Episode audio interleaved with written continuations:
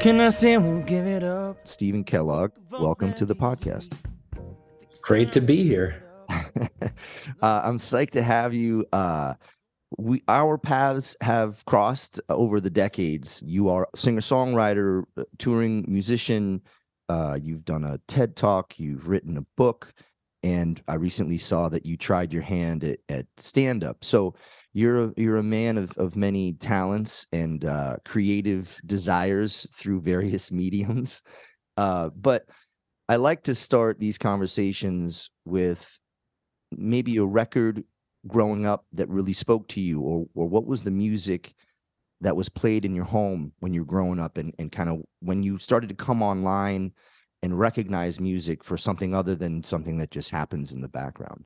Sure. Well, you know, the album that comes to mind for me is Cat Stevens' Tea for the Tillerman record, because that was the one that my parents gave me the cassette, and I went to bed listening to that a lot.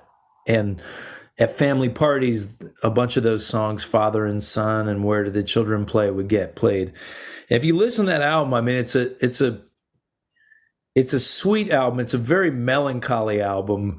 And I'm kind of wondering if that if that tape resonated with me because I was already predisposed to sort of melancholia, or did that was I like this bright little happy kid and they like just fed me this stuff until I like forever would have the blues? Like, and I can't really answer that question entirely, but I always felt like, even as a kid, that that was a great, insightful record. And uh and when I listen to it now, I'm like, damn, this is this is pretty sad stuff to like to think of a little person ingesting constantly, but I did take it in a lot. I mean, it was like, it was a security blanket. It's not time to make a change. Just relax, take it easy. You're still young, that's your fault. There's so much you have to know. Find a girl, settle down. If you want, you can marry. Look at me, I am old, but I'm happy. I was once like and was that uh, impetus to pick up an acoustic guitar, or what? How did you get? How did you find your instrument? What was that process like? Yeah, a little bit. I mean, I, I saw my uncles. I said my dad's brothers played these songs, and and the, the things. The thing is, a lot of those songs on that album are pretty easy to play. You know, they're four chords, five chords, not particularly fast tempo, riff driven music. So it did give me a sense that music was an of the people thing, like something you could just, it didn't, you didn't have to be a genius to make music. And that is an important lesson I got from that and have uh, run with my whole life, you know. But then my sister took me to see Whitesnake when I was ten, and I was like, that the showmanship and the excitement of rock and roll kind of t- took hold of my attention. And so, you know, I, for, it's always, it's kind of been a running joke, like that it's, I, if you look at who I am and how I present as an artist, there is a little bit of Whitesnake meets Cat Stevens in there. You know, it's like, hey, look at these fancy duds I put on to sing you this pretty folky music. Like, it's kind of, you know. So I think that was that was a motivation for a while, you know, was how do you fuse these two sides of the entertainment and the, you know, the heartfelt song? Yeah, yeah, yeah, yeah. That's funny. That's when I'm describing your music to friends, I often say it's Whitesnake, Whitesnake meets Cat Stevens. I think that that's pretty. I'm sure you do. Well, yeah, you know, that's the that's the thing. It's it, it doesn't it doesn't quite feel right, but I I think uh, if you look at the launch point, you know, that did. That did make it make a little bit of a, it was a moment. I like this spirituality, the non-denominational spirituality that was in that Cat Stevens record too, of like trying to make sense of our existence. And, you know, that, that little philosopher stuff I think got in there too, that music should, uh, I watched that Jason Isbell documentary this week, and he said, if I was making people dance, I don't think I'd worry so much about prepositions, you know, and and I that really resonated with me. It's like, you know, it, it, I never felt like I had the best voice or was going to be a great virtuoso on the guitar. So it was kind of like, can I generate a philosophy and words? That became really important, you know, to like how to, that's going to be one of our aces that we can hone and develop and play. And, and, uh, and I, and that, but, you know, I didn't realize all that till way later, but it, but that was, it definitely was something that I was working somewhat subconsciously, like the words have to be great because I'm not sure I can sing great, you know? Huh. Yeah. That kind of thing. Um, but so, yeah, that was the launch point for me. What was it for you? Uh, well, it's, it's funny that you, that you mention, you know, um, being able to relate to music on a level where, you know, I can see it's an acoustic guitar. It doesn't look like he's shredding or she is shredding. I think I can play that. I can definitely sing in that register. Like I definitely have like a, like a James Taylor for me was big. I could, I could sing it relatively close to how he is singing it. Um, and it didn't sound like he was doing super complicated things. And I mean, granted, I that's all not true. I mean, what he does on the guitar is really unique, and and I know once you get in there, you're like, oh crap, this is this music sounds like that Cat Stevens record, but it's much more like what? And then here, like, whoa, yeah. But but I had a very similar experience in that, you know, when I first heard Prince, I was like, what is this? How do I sing like this? And and the realization, or Steely Dan for that matter, it's like I don't know how they're making these sounds. I don't I don't think I'll ever be able to make those sounds, but something was very alluring. And yeah, the, the showmanship of it, the the the virtuosity of of the presentation. I mean, it was just like, holy moly, what how will I ever be able to accomplish something like that? But it was also inspiring in a way. Um, so yeah, I would I would say that that uh, you know, for me it would be it would be James Taylor and and and and Steely Dan, and how do I fit in here now, you know, um, but James Taylor and Steely Dan, that's almost like Whitesnake and, and Cat Stevens. I mean, that's like a different pedigree, but it's got a similar, like, yeah. the, you're going to take these two seemingly unrelated artists and right. use right. them. So when, uh, when did you pick up the guitar and, and start to write songs and think about songs, creating songs? Well, so this is interesting because it was really, what I picked up was notebooks, like journals and stuff. And I started doing, words were always around, phrases, as long as I can remember, mm. phrases would be there. Something would happen and I would think of a line.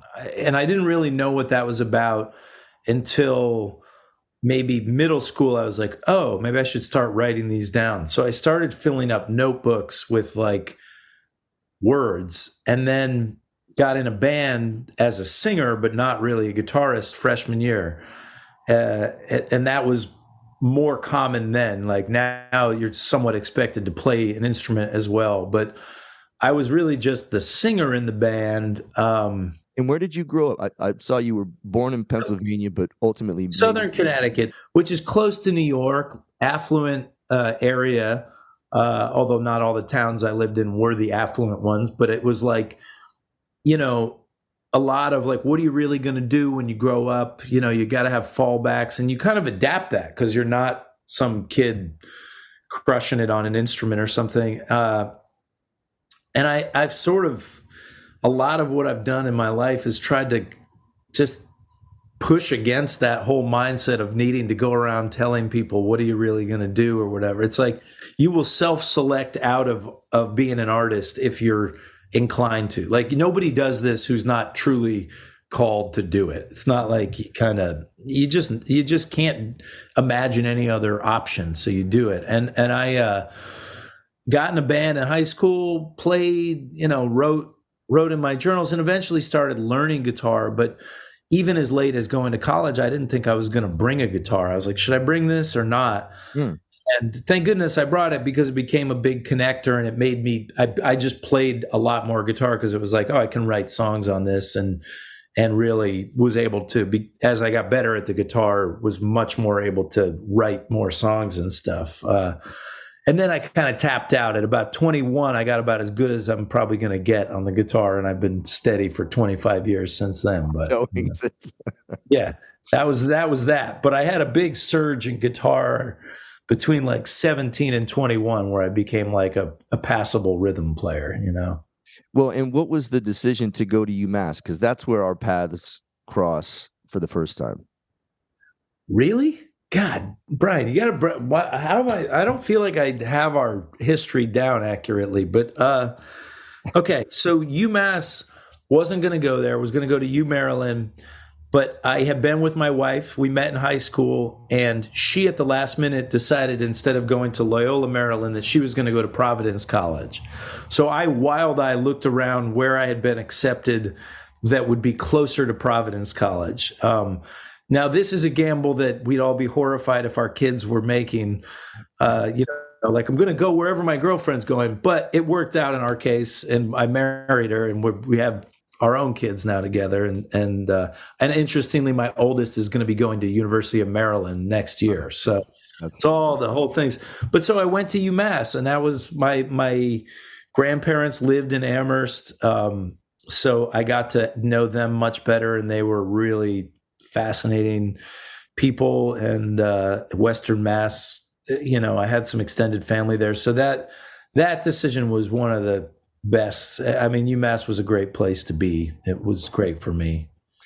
Agreed. And uh, um, we we were in a battle of the bands together.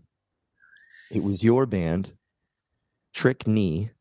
Yes. And um, my band at the time, I believe, was Flying Lessons. Maybe it was something different. I, Wait, okay. So, and you and I talked about this in December again. So, because that we were all in that battle of the bands. You were in Flying Lessons? Yeah. I remember Flying Lessons. I have a a, a a flyer with like our bands. That must be it. Must be it. But I don't think either of us, I, we certainly didn't win. I think Trick Knee got oh, first I didn't place. Win. You got second place. And uh, I remember you had, you know, long hair, kind of like a hippie vibe, like a jam band vibe, right? Yeah. Yeah. Like you in the movie before you cut your hair in your movie. We actually modeled it after a college age uh, Stephen Kellogg. It, it looked dude, up photos. It looked like, here's something I got to say. I was excited when I heard you guys had made a movie. The poster that you made for The Independence looked great. I don't know how, maybe I just didn't like, I don't know how it took me as long as it did to figure out where I could watch it. Well, it wasn't exactly an easy thing. It wasn't like on Netflix. You had to know. But I'm sure you guys must have felt like you were shouting out. You're like, we made a movie. We made a movie. Hey, everybody, we made a movie.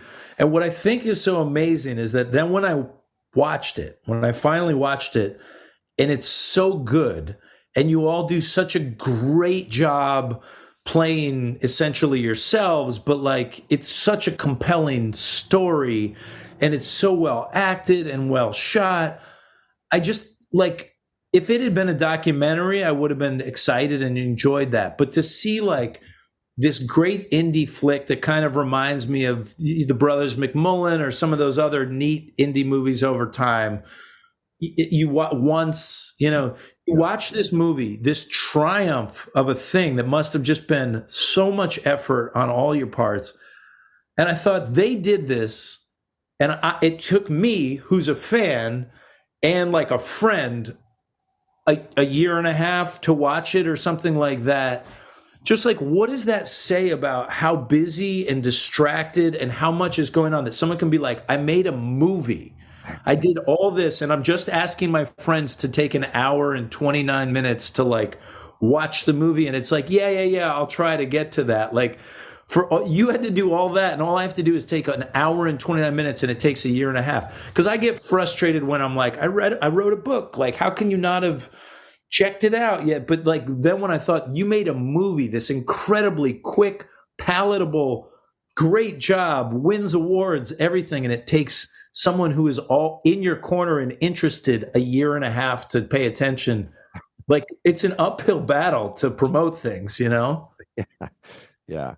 Do you wow. get what I'm saying? I mean, it just feels amazing to me to have done something as substantial as a movie. Yeah, yeah. It, well, I, I'm not the best person to to talk about it, but it, I can say, you know, it, it was it was a labor of love. It was a ton of work, but it was so much fun. I mean, it was basically, you know, a bunch of friends horsing around in front of cameras, you know, uh, which isn't so different than what we normally do. Um, but it it was an interesting process. Um, And a ton of fun, and, and I would I would do it again tomorrow for sure. Um, but anyway, you see Rich's butt right at the beginning because I watched it again. Kirsten and I watched it, my wife and I, and she was like, "He gets up in here, his ass is hanging out there right at the top of the movie," and, and I'm like, was, "You already won! Look at was, this." That was like one of the very first scenes that that was shot. Period, and it was the first scene when I got to set. Uh, I walk in and, and they're like powdering Rich's butt. I'm like, what is going on? It's so great. Yeah, anyway. I can't, I mean, I'm, I will continue to share because I just, I just can't believe how like, like something that great pieces of art can sort of like struggle to get more eyeballs or ears on them. Like it's, I, I should know better by now, but it's like, damn, you know, like this is, that's, you will have that for the rest of your life. Something to be very proud of. Yeah. Thanks, man. Yeah. Um, so, all right. So after college, what, uh, I know that you kind of stuck in the area because then, uh, you were working for Iron Horse Entertainment. Is that right? Yeah. Yep. I, for booking and, and that sort of thing, or what was your, yeah, I, I, I kind of ran through all the jobs pretty quickly there, but I started initially, I was selling tickets in the kiosk at the mall that they had in Thorne's Market. I would, I mean, that was, I remember calling my mom and being like, I'm a caged animal. I can't, like, it was, that was hard to go from like doing pretty damn well in college to like selling tickets. But, but it was an avenue into an organization where I did go in and learn. Uh, and then I went and worked for the publicist and then eventually ended up in the booking office and, and learned a tremendous amount, and then hosted the open mic, which in hindsight, you know, you had Josh Ritter, the Weepies, Lori McKenna. Um, you had great, great talent kind of coming through there each month mm-hmm. as, and we all just were in it together, starting out, hanging out, seeing what's going to happen. That was at the Iron Horse, right? Or mm-hmm. There was the Iron Horse, but we also at that time that the same guy owned Pearl Street Nightclub and the Calvin Theater, and you know I have a a famous memory of being sent to promote a show for Alison Krauss out at the Orpheum in Boston, and we b- bought all this seafood for them and put it downstairs, set it up, and Alison herself came and got me and was like, yeah, there's some, there's actually quite a few mice all over the food, but we had spent like fifteen hundred cash of our boss's money. And now like, and so, and I'm really afraid of mice. And so Shady, who went on to be my tour manager for the last twenty years, was an intern at the time. And I was like, please, can you help me? And he had to go down with a broom and like, oh. you know, it's like in that moment, you didn't realize that you were sealing like one of your biggest lifelong friendships was happening in this particular moment of hilarity and early career work, you know? Well, I, I just speaking of like green rooms, I, I, I spent some time in the green room at, at the Iron Horse, and that was, that was quite a place. Yeah, it was quite a place. There's nowhere to go to the bathroom, which is right, you had to wait in the line, you know? Yeah, you get like Dave Brubeck in to do a show, and the guy's got to like stand in line with everybody coming to take a leak. It's, uh, I don't know. In heaven, there will be bathrooms in all the venues. Yeah, exactly, exactly. So what? So what? You start to make records and and start to tour. This is what late late nineties, uh, early yeah, two thousands.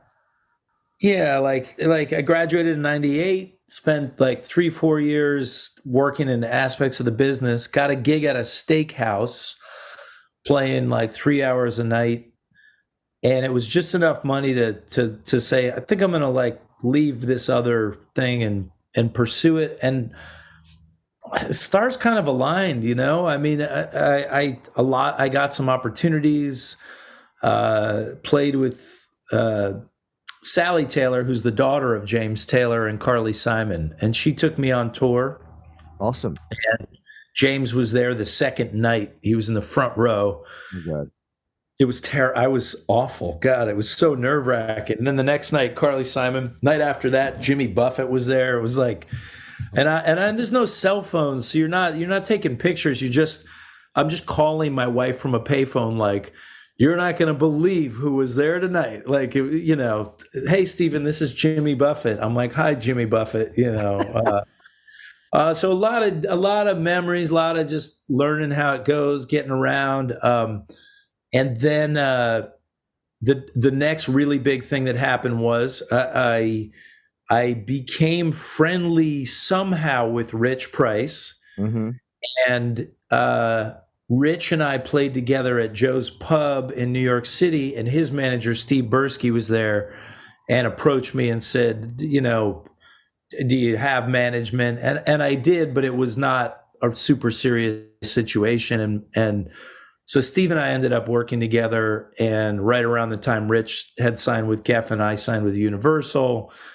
And say what you will about big labels, like it was nothing. It, I just got opportunities that it, even though those things on paper were failures, it, like it just totally changed the the out the trajectory of my life. You know, it was like I I was gonna do. I have been doing this ever since. You know, it's around this time that our paths cross again.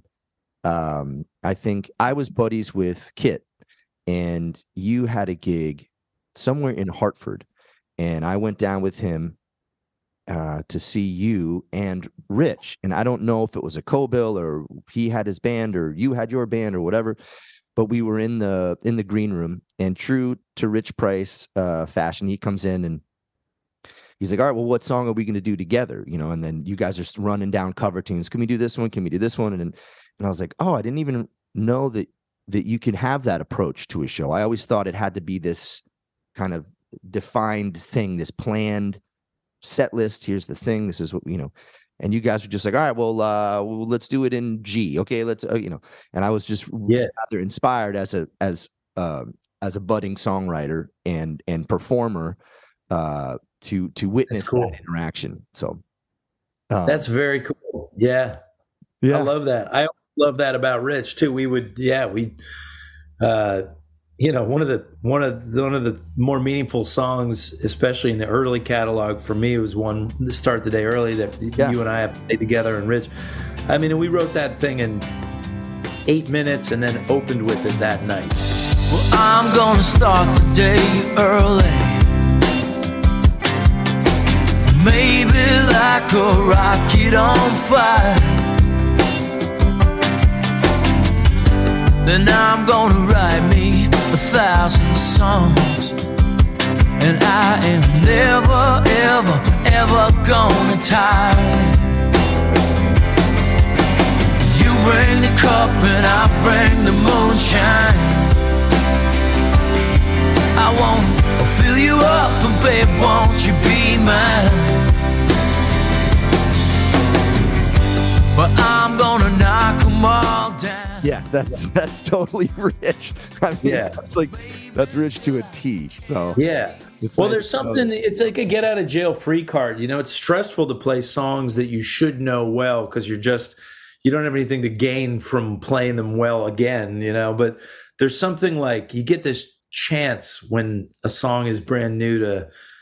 Dare to be great situation to just take it out and play it and not overthink it. And uh, yeah.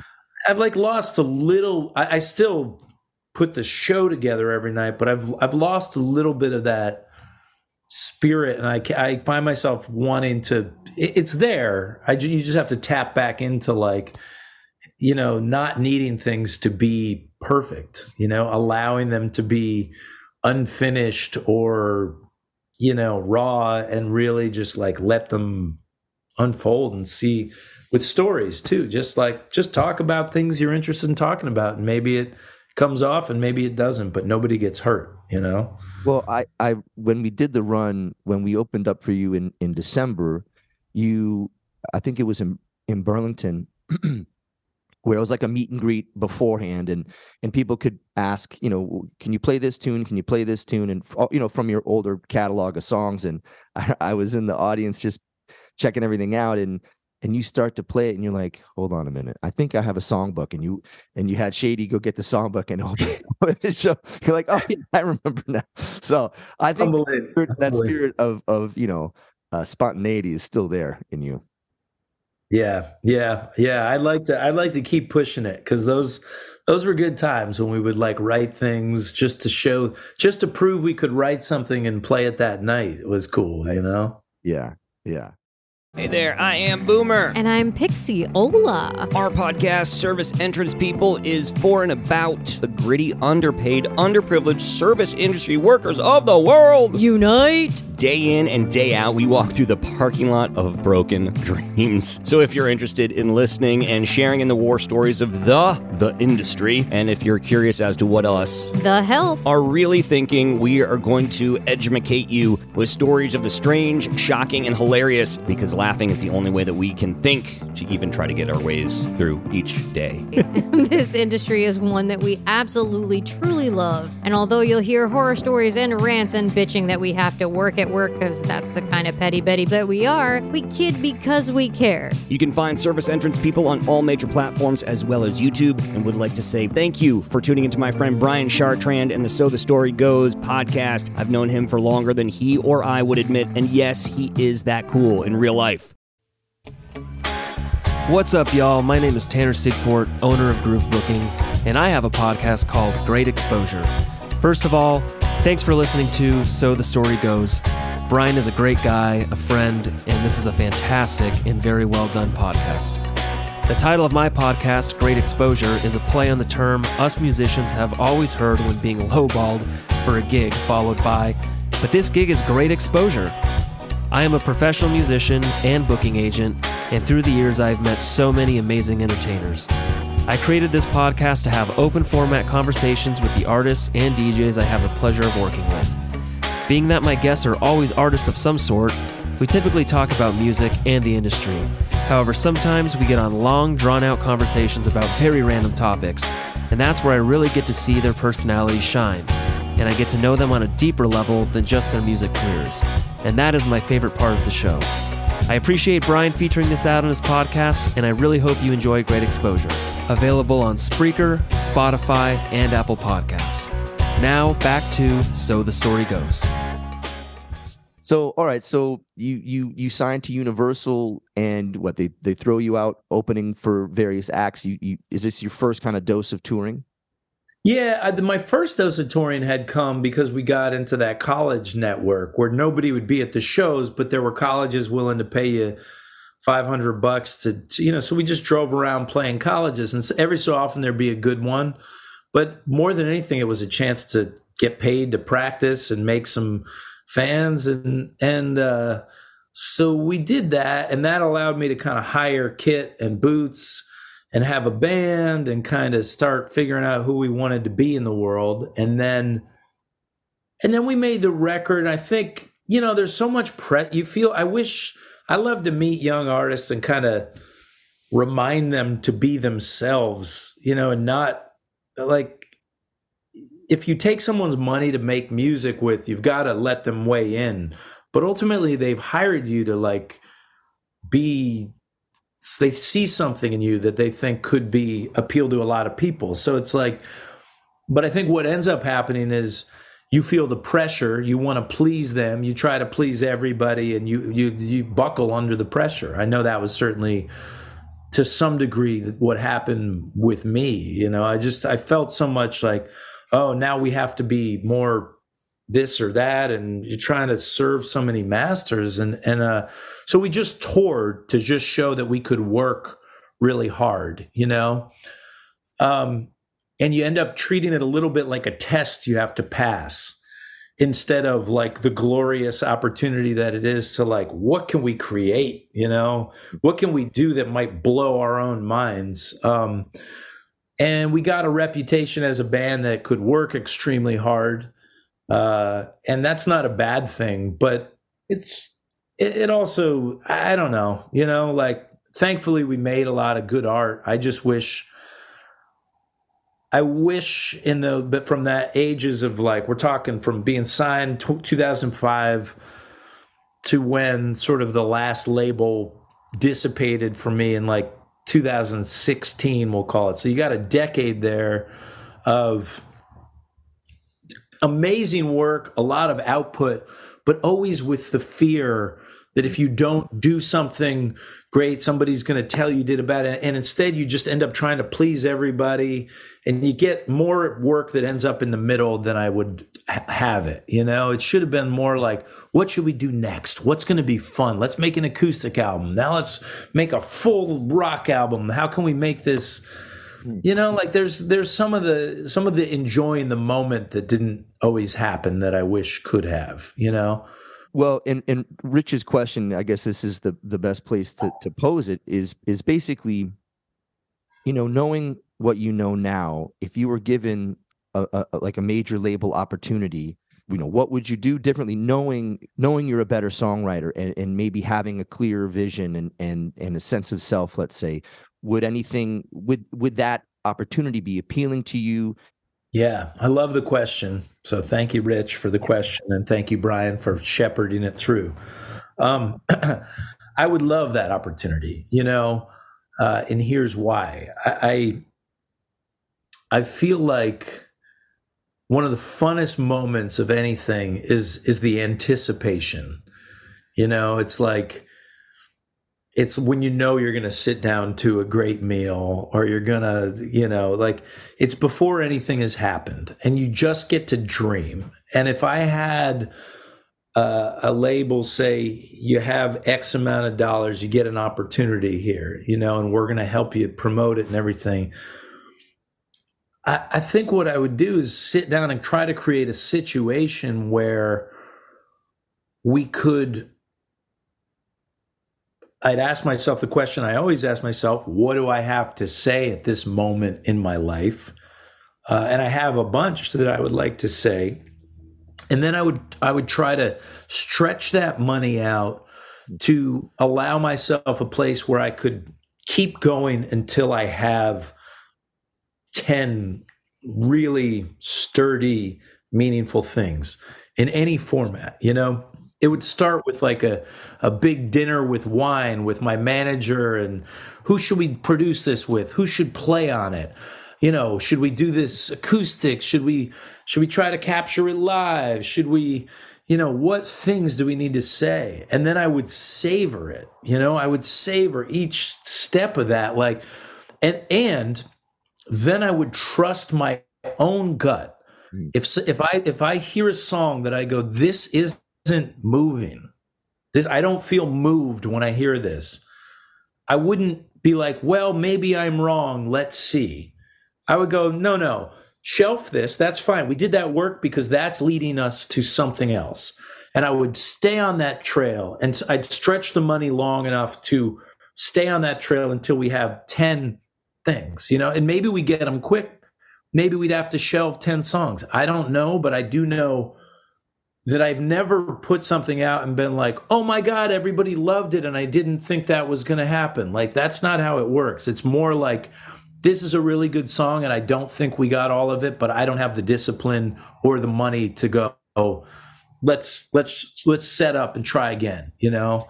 Mm-hmm. Um, and I think knowing what I know now, I would know when to trust myself and how to surround myself with people who are likely to create that great situation, you know? Hmm. Um, you can't be afraid to start again, you know? Sometimes you work really hard on something, it just doesn't come off. Yeah. And you go, is it the song? Is it the key? Is it the arrangement? Is it just the recording? You know, and then you, you know, the, those things don't feel personal anymore. They feel like decisions that if you have discipline and maturity and a commitment to your art, you can dole them out, you know? And that would be fun to actually have resources and that know-how, you know? Mm-hmm. Yeah. That sounds like a wonderful luxury. and, and, I mean, and, and, and, you know, Petty has a great quote where he's just like, people don't really care, like, what went into it. They want it. They care, like, how the song they're hearing back makes them feel. It's a little scary because sometimes you go into the recording and you're like hoping to have fun. And sometimes good recordings aren't fun. And sometimes really fun sessions don't make good recordings. There's like a whole bunch of, but you do want to, you do, you do want to like make a memory and have an adventure while you're doing it and learn something. And, and, uh, a few years back, I, I made a five song part of a record with Gregory Alan Isaacoff producing, and he's, he's great. That dude's like amazing. And, and he's makes these gorgeous recordings himself. And so I just got to look at his process. And as he's gotten bigger and bigger as an artist, people occasionally reach out to me and they're like, what's, you know, what's the process? And it's like, you know what the process is, is he is not afraid to start again. I mean, that guy will finish a recording that he's gotten all the way there. It sounds really good. And if he decides it's a little slow, like he just starts the whole thing again. It's not like, let me put it in the computer and manipulate it to within an inch of its life. It's like, you know, and he lives on a farm and they stop recording to eat eggs that his chickens hatch and shit. It's like, his music sounds the way it sounds for a reason. They've put, they've put, that's what they're cooking up, you know? It doesn't mean you can't use click tracks and you got to do everything on analog. But if you want that thing that he's doing, that's how you do that, mm. you know? So you think about like, what do I want this to sound like? And then how do I make that happen? It's like, it seems remarkably simpler than it did to me twenty years ago, you know? You just got to like do what you want to do, you know, and search until you find it. Uh, and yeah, people bail on things all the time. They get, well, we've worked so hard, so it has to be over. Well, if you're, if you're done with it, you may not have anything else to bring to it. But like hard work isn't a bad thing. It's okay to have to, to work and be like, do you have any more ideas? No, neither do I. Okay, maybe we just need to set this one down for now, you know? Mm-hmm. Is there a track uh, from that? Um, is there a track from that session that, that you want to rap about? One that kind of a standout? Um, well, I really like a bunch of the, the songs on that. I mean, the recording, I think that is kind of, I think that there's one called Wallpaper Angel that we actually like wrote together, um, or that always felt like, I don't play it live very much, and I'm not, I, I don't know if it's a great song or not, but I know that, uh, like, we got all of that song, uh-huh. you know? Right. It's like, this this is a good song, at least, and we made it sound, like, r- as good as it's going to sound with Stephen Kellogg singing Wallpaper Angel. And that is a satisfying feeling, like, okay, cool, I can live with that, you know? Wallpaper angel, wallpaper angel, wallpaper angel, I never will forget your smile. She was fading from view when I met her, and in just a few months she was gone. I lost my perspective like I often do. I was moving towards something that was moving on. And sometimes she still catches me off guard, when the sky's like a silver screen. The girl with the fiddle and a broken string, when the night calls you can still hear her sing. Wallpaper angel. The big song on that record for me was this one, Almost Woke You Up. Uh, and that was an emotional journey because I had recorded it with Kit and Chip, and I recorded it with Gregory. And I felt like both recordings were really strong, but maybe, but I still wondered, did had we gotten all of that song?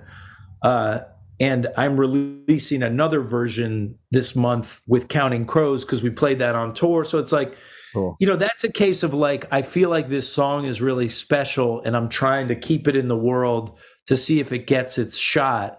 But the fact that, that no version has ever totally gotten it done uh, makes me think like, is there a recording out there that would make that song go further, you know? Hey, darling, I noticed that you're still sad. that's written on your forehead, that you'll get no peace even when you sleep, and that's not fair. I wish you could see this light that surrounds you in the night, and I almost woke you up. Words could never be enough, and I always say too much, but I almost woke you up. You're so perfect since the day I met you. That was it, I just know. But how do we get well when we hurt like hell? Damned if I know. I also think that a good song can be done in, in a variety of ways, right? I mean, it... it mm-hmm. A song, you know, you could make it a dance tune. You could you could really strip it down and kind of give it a, a country or bluegrass feel. Like good songs uh, are versatile in that way, you know. So, and I I agree. Yeah, I'm not scared of of of that approach. I, I like that approach, and I think that that um that's something that The Sweet Remains has been. Uh, it's something that I learned from The Sweet Remains, because we can't always necessarily reproduce the studio version of said song. So we have to kind of rethink it, but if it's good, it, it translates, you know, and that's, and that's fun for me, because it, it just gives you a minute to look at it from a different, at from a different perspective. Yeah. Yeah. Totally get that. That I mean, that totally tracks. Yeah. What, um, and, and, yeah. What was the impetus for the, for the TED Talk? The TED Talk came, um, I had been asked by the woman who was curating this TED, the TEDx out for Concordia U in, in Oregon. Uh, and she asked me in two thousand twelve, and I just couldn't make it work. We had too many things going on. And then she asked me again the next year. I like TED Talks, so I was interested and flattered to be asked. But I, um, in two thousand thirteen, you know, my band of ten years, the Sixers, had just broken up. And I actually really had some time to think about, like, because they say, like, if they call it the TED commandments, but it's like, it's, how do you get to your talk of a lifetime, you know? And it's a lot of pressure. And I, I felt like I actually had some time, and that would be a cool project to kind of wrap my head around at a moment when I was, you know, I was, I was definitely hurting, you know. It was scary to, to is it all going to be okay? I've spent ten years with the same guys, guys who I loved then and now, you know, and, and not knowing that things were about to change. It was great to get to do that. And although that didn't happen overnight, getting to do that one talk and realize that, that I got a lot of the same thrill from connecting with people as a speaker that I would get as a musician. Um, and I felt in some ways more comfortable as a speaker. As a musician, I often feel deficient. As a speaker, I feel pretty damn comfortable, like, with w- the way that I'm communicating with people. So, uh, I, I've, I think I think that opened the door, and I've done a lot of speaking in the ten years that followed on different topics. I, I think I think there are parts of that talk that I have rethought and would change, mm. but I'm. But but I still, that was like, you know, that's that first, that's like having a, a little hit on your first album that kind of allows you to open the door that you might not have otherwise opened. And so the talks have gotten better since then, but that was, that's to, still to this day the most, like, well-captured, publicly formatted kind of talk that I've given. Uh, you mentioned the Sixers, uh, and another time our paths crossed was in Arizona. You uh, were playing the, I think you were playing Cave Creek Coffee Company, uh, C four up in Cave Creek. Yep. And um, I went and saw that show, uh, and then we went uh, back to wherever you were staying. And this is the first time that I that I I became aware of uh, a rider. And uh, I was like, what do they keep? What do they keep talking about? Like, what the hell's a rider? And we go back to this place where you're staying, and on your rider, you, you had, uh, I want a, I want a paperback of a classic novel. Yeah, yeah, we still have that. Well, it doesn't have to be classic novel. It says history, biography, or or classics is what yeah. we prefer. Yeah. And, I'm like, and everybody thinks they'll be cute and frequently gives us like the history of Homer, New York. And you're, you're like, would you want to read this? Come on. Like, yeah. But we figured if we're going to ask people for stuff, we might as well ask people for like stuff that we'll use other than just alcohol. Like we were, we're if we're going to do this, we need things other than alcohol and cheese and crackers. Cause yeah. So. Can you talk about uh, can you talk about what happened to the Sixers? Like, was it was it just it had run its course? Were people getting restless and wanting to do other things? I mean, it, I've been in enough bands to know that that it's a marriage, you know, and communication, expectations, these things are very important to be able to communicate and be on the same level. And is everyone still invested the way we were five years ago or ten years ago? Can you speak to that process at all? And maybe, you know, sure. something that you've learned over the years on how to keep a band together. Yeah. Well, I love the line in, in your movie, in The Independence, when, when Greg says, you know, it's a, a polygamous marriage or whatever, you know, when he's in the van with Rich and he's talking about what happened to his band. And that line really, it resonated because it is, you know, you are trying to keep a very intimate relationship together with a, with many people. And for a lot of reasons, the years that we were together, twenty-five to thirty-five, those are pretty good years to take your shot. You know, it, there's no rules, but those are good years where people haven't fully shaped their own, you know, they may not, it, again, there's no, There's exceptions, but there, but we were still young enough that it didn't feel completely reckless to make three hundred fifty dollars a week. You know, when we first went out on the road, that was our weekly salary that we each paid ourselves. You know, it's like we're making three hundred fifty dollars a week, and we felt like, wow, we're really doing it. You know, like this is enough to pay our rents and stuff. And it, and you start there, um, and I think. You know, just the thrill of it was so great. And and I'll, I'll answer sort of what happened as I see it and then tell you what I think maybe could keep things together best. But I, I, I think, you know, and this is just my opinion. If you ask Boots or Kit or Sam or anybody else who was in the band, they may have a different take on it. I'm sure they would. But um I think you get to a place in a band where you have to, you, you either have to meet the moment and expectations. It's like, what is the expectation that everybody has of what this band can provide for them? And it's very hard to get a group of people to all agree on what that is. For one person, it might be, I just love playing music and I just need to scratch that itch. For another person, it might be, I I have to, like, I have an agenda of what I need to put in the world. And if I don't get to be that original artist, I'm never going to be satisfied in my life.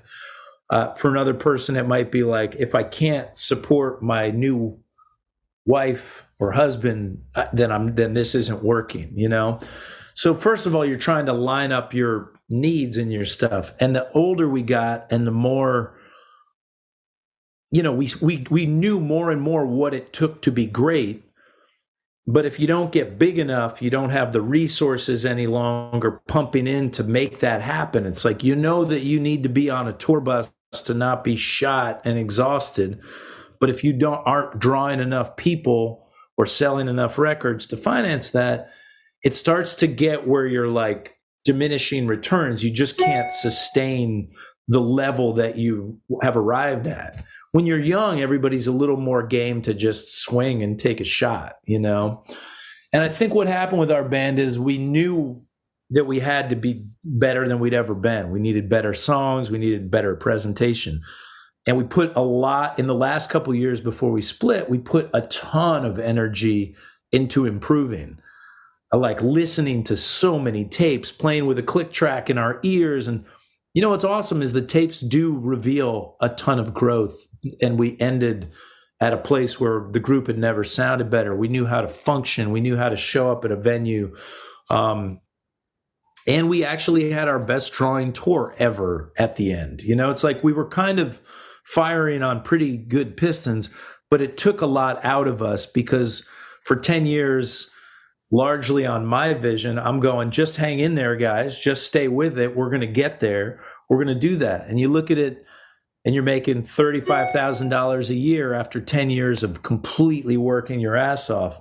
Yeah. And I think for the guys, you know, uh, Boots was making changes and kind of came and said, I, I think I got to put this down for the, for the moment. And, you know, I love him. So that's, that comes first. And it, but it, I, I didn't want him to do that. And then I said, does anybody else feel this way? And Kit said, I do. And it was kind of like, okay, well, I, I don't think that we want to keep it as the Sixers if we have two such key components missing. Mm-hmm. Um, so a lot of that's what happened, you know, but you also then carry the weight of like a marriage that had a lot of great moments and love. And I look back on it as all the great shit. That's kind of what I distill it down to. Um, but there's no guarantee that it, that it's that way for the other guys. They may look back on it uh, differently. They may there may be some sense, and I don't blame anybody that feels this way, of, wow, I worked really hard. What did I get out of it? You know, um, I don't feel that way. You know, but but but one could easily feel that way. Mm-hmm. And so to to sort of bring it all home, I think I think what you can do to keep a band together is you can constantly communicate, like any relationship. Where's everybody at? How's this working? Are you okay? Are you feeling okay about this? Sorry, that little ding keeps going off. Um, let me turn the mail off. Um, but it's kind of like you don't always want to do that because you're suspicious that, oh, I think that guy's a little unhappy, and maybe if I don't, you know, and eventually what happens, and this is heartbreaking to me, but it's like, it's like a sprained ankle you keep running on. If you go too long and you don't address things, I'm certain there are narratives and experiences that people have locked in and within our band and our relationships that had we communicated, if we communicated even now about them, could probably be unpacked. But it's like, ah, my freaking ankle's broken. I just don't run anymore, you know? Uh, and, and eventually people move on, you know, but when I play music with any of those guys at any moment, I instantly feel the connection and love I felt the first time I played with them. Uh, they're old, it's old loves that I would love to be making music with. And with the maturity that I have now, I would, it would be a dream to go out with the Sixers now. But it's not an option. People, I mean, people have moved on and are at different places with that. So it's just like, and when people say to me, "Oh man, I miss the Sixers," it's like it's like going up to your buddy and being like, "I miss your ex-wife." I mean, it's like, yeah, I do too, you know. But like, I love them, and you know, there's hopefully they feel okay about me, and it's just like, and Bo- you know, Boots and Sam and I still play together, but not it, it'll never. We won't play in that way that I can see, and. uh If I was in a band again, if I had it to do over, I would have had some conversations earlier based on spider senses and said, what's everybody's expectation?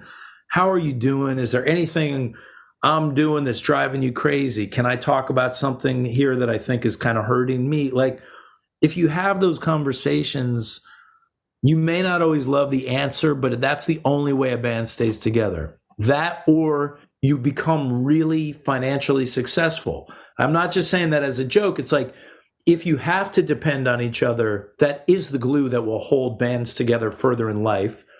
Or everybody goes, no, I'm not expecting this to support my family. It's just something we do for, for to have a great time. And that can work also in keeping bands together.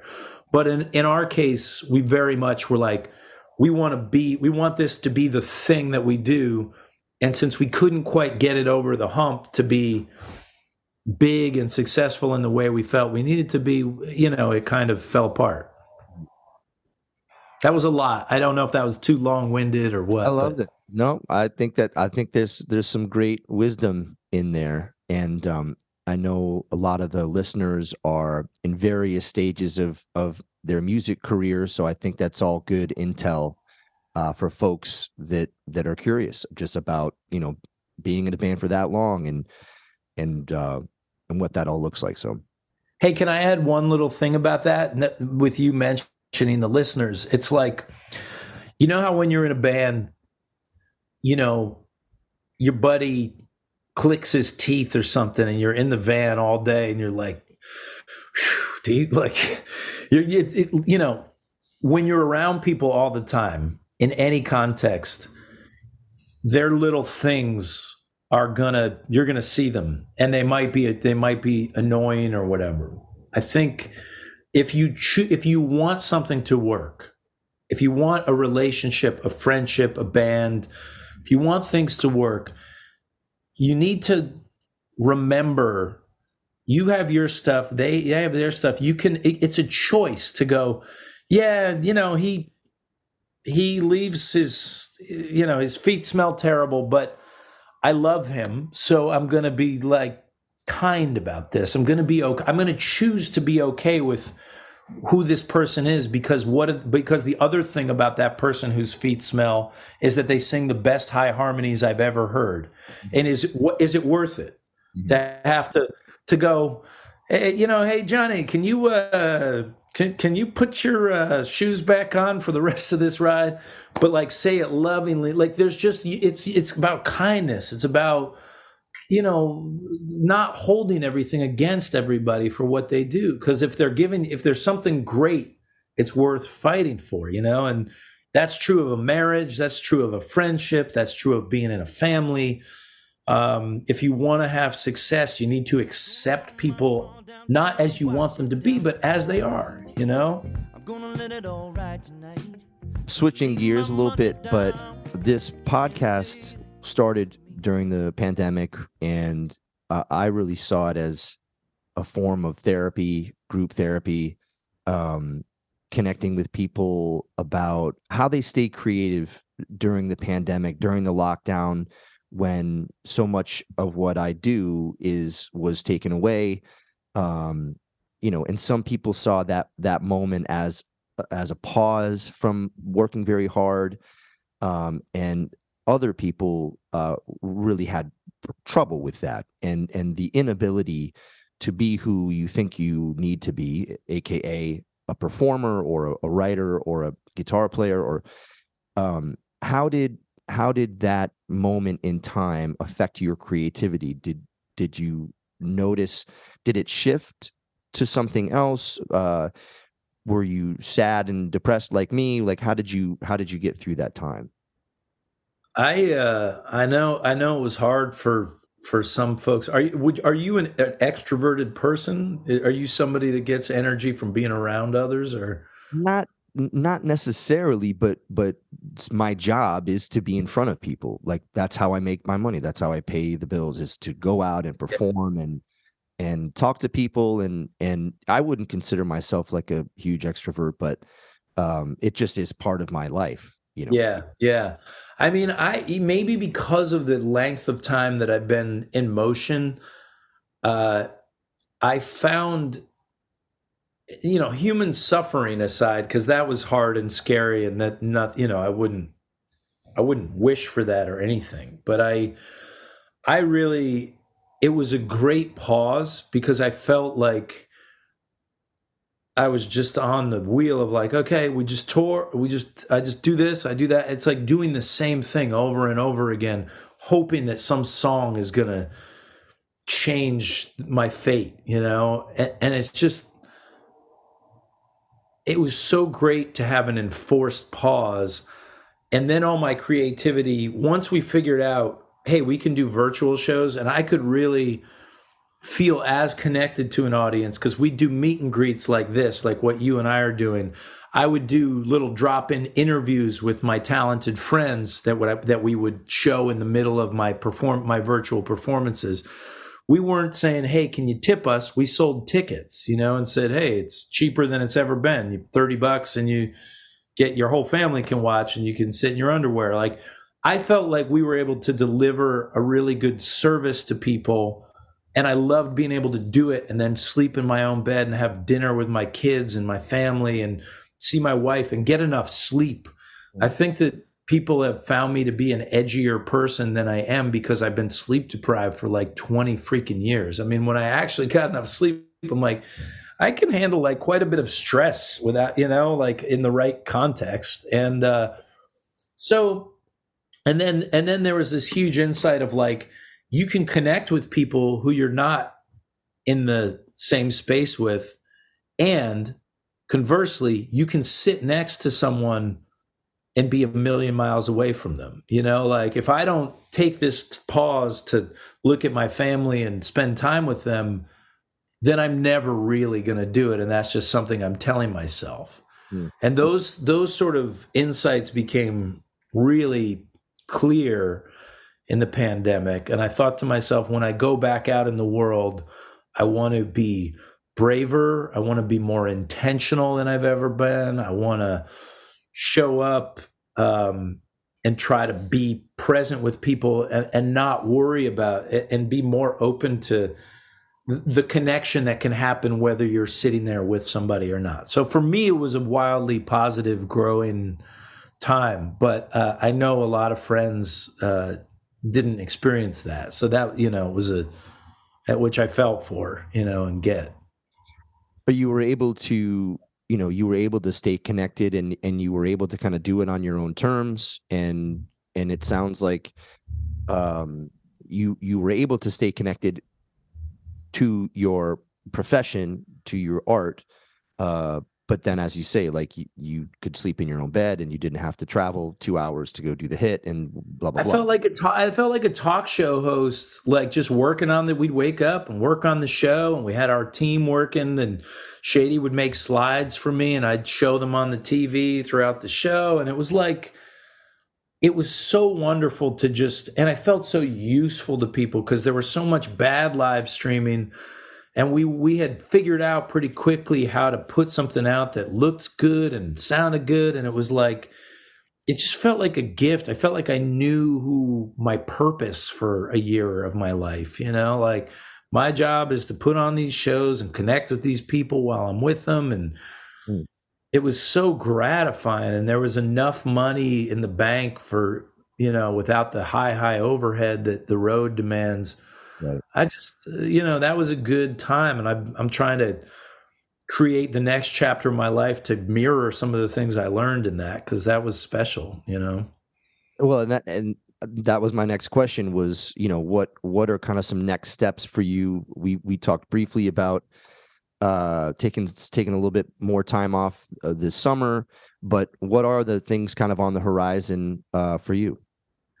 Well, I'd like to do, you know, a show that um, really is a full, I'd like to take the stand up and the storytelling. I mean, I love sharing stories and making people laugh. I love that as much as singing songs, if not more. So, uh, and I think there's so many wonderful musicians. It's overwhelming to me. I, I, I, the amount of music I hear that sounds so much better to me than my own music is just like, the list is just goes on forever. So what I would like to do is take my favorite parts of the music that I make and infuse them into a, a larger show in the context of stories and humor and insights. And yes, there's some music, but like not thinking about it as just, I have to be a singer-songwriter selling somehow more tickets. Like, I just feel like I've been trying to do that particular thing for twenty-three years. And it's thrilling to me to realize you don't have to keep doing exactly what you've done. You can do something new, you know? You only get this one life and this moment. Like, what are you going to do with it? So that's why I'm doing the stand-up and stuff, because what do I have to lose? Like, just there's there may be some little tweak that means instead of you know, playing for one hundred fifty people, I can get myself into that theater and and and and do it for a thousand people, you know, and it works in front of a thousand people when I get the opportunity.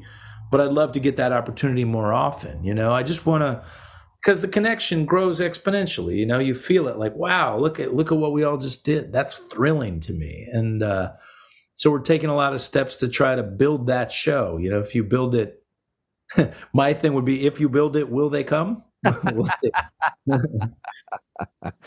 So you what you you spent some time and you wrote what five minutes of, of a stand-up show and and and kind of road tested it, or how? No, way more. Like I have, so my notebooks now have this thing. I don't know if you can see: books, stories, jokes. This is for like if I'm writing books, if I'm telling a joke, or if it's just a story. And and the same way I do with lyrics, I put anything that strikes me as funny from my life goes into these notebooks. And then the last couple years, a year and a half maybe, my set lists have the songs, but they also have a list of bits. Now, this doesn't mean I'm on some script. It just means these could be connectors between, like, oh, I'm going to play three sad songs in a row. Might be nice to share, you know, before this this one about parenting, something kind of a little palate cleanse of one of my parenting fails. And that could be eight different stories. So stand up, I mean, I could go for forty-five minutes. I just don't have connectors right now. I don't have any rep. I don't have enough reps to go boom, boom, boom. I don't know what's funny to just people who are familiar with my music. I don't know what's actually going to be funnier to the wider world. So I'm just trying out, hmm. you know, uh, the bits. The hot dermatologist is one. Uh, Greta's lucky bracelet is another, you know, there's one called bitch, and the, and the, the context with which, in which we're allowed to use the word bitch. Like, it's just like, these are all things that are in there, and I try them out in shows. So I know which ones tend to work in shows, but now the stand-up is going, okay, what happens if I put down the guitar and see, you know, um, and, uh, I actually recently was lucky enough. I got, I had I have a very passing acquaintanceship with Jim Gaffigan, and and uh, he, I sent him a bit and was asking him a question, and he called me on the phone, uh, which I picked up on a lucky whim. And I'm, he's like, "Stephen, it's Jim. I have five minutes." I was like, "Holy crap! All right," you know. And and a lot of it was how you put things together to help help you know make it feel natural and and all that. So. We'll see. I don't know. I'm not sure it's all going to work, Brian, but I'm just like trying to see what's there and, and what, what I could do, you know?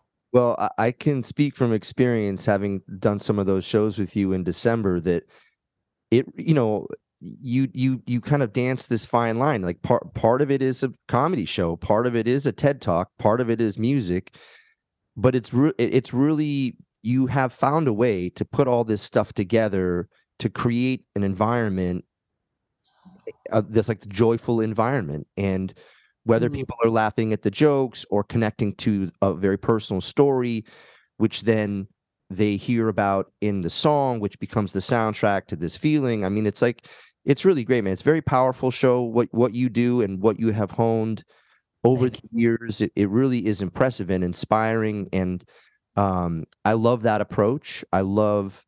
And that's another thing that I learned through The Sweet Remains and through watching your show, is that so much of the charm and that really warm feeling that you get is that personal, is the banter. Like banter is almost as important in between songs. And I don't mean banter as like talking about the weather, but bringing people into your situation um, really informs how they listen. And, you know, you could reference a certain lyric that came from this certain experience, and maybe they had a similar experience, and that, you know, I just I've been learning that over the years too. Yeah. It's so much, you know, and it's and so it's like the house concert approach. You know, you can't just in a house concert sit in the corner and play a bunch of songs and expect people to relate to them or connect or whatever. And so that's another experience that that kind of informed this thing. Well, let's Let's pause. I know it's a rock show or whatever. It's a folk rock show, but let's bring them in and, and share some stories about us. And, and, you know, so anyway, but, but you, you yeah. seem to have mastered that, that whole thing. And it, and it, it's not surprising to me um, that you're very intentional about it, because it, it is very good. It's a very well done show. So anyway, congratulations. That's cool. Thank you. Thank you very much. And, and hopefully I can distill it into, you know, I mean, I, if, if, if it stayed the way it was, that would be fine, but I'm hoping to distill it into something that can like push out, push the boundaries of who we've been able to reach thus far, you know? Yeah.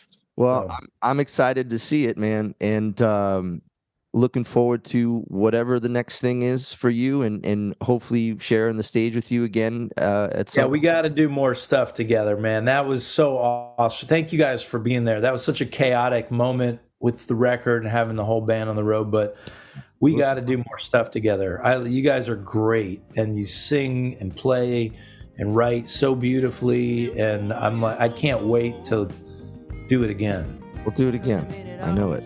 Stephen, I appreciate your time, man. Enjoy the rest of your day, and uh, let's keep in touch. All right, Brian. Have a good day, bud. Thanks for asking me to be here. Of course. Thanks for your time. I'll talk to you soon. All right. See you.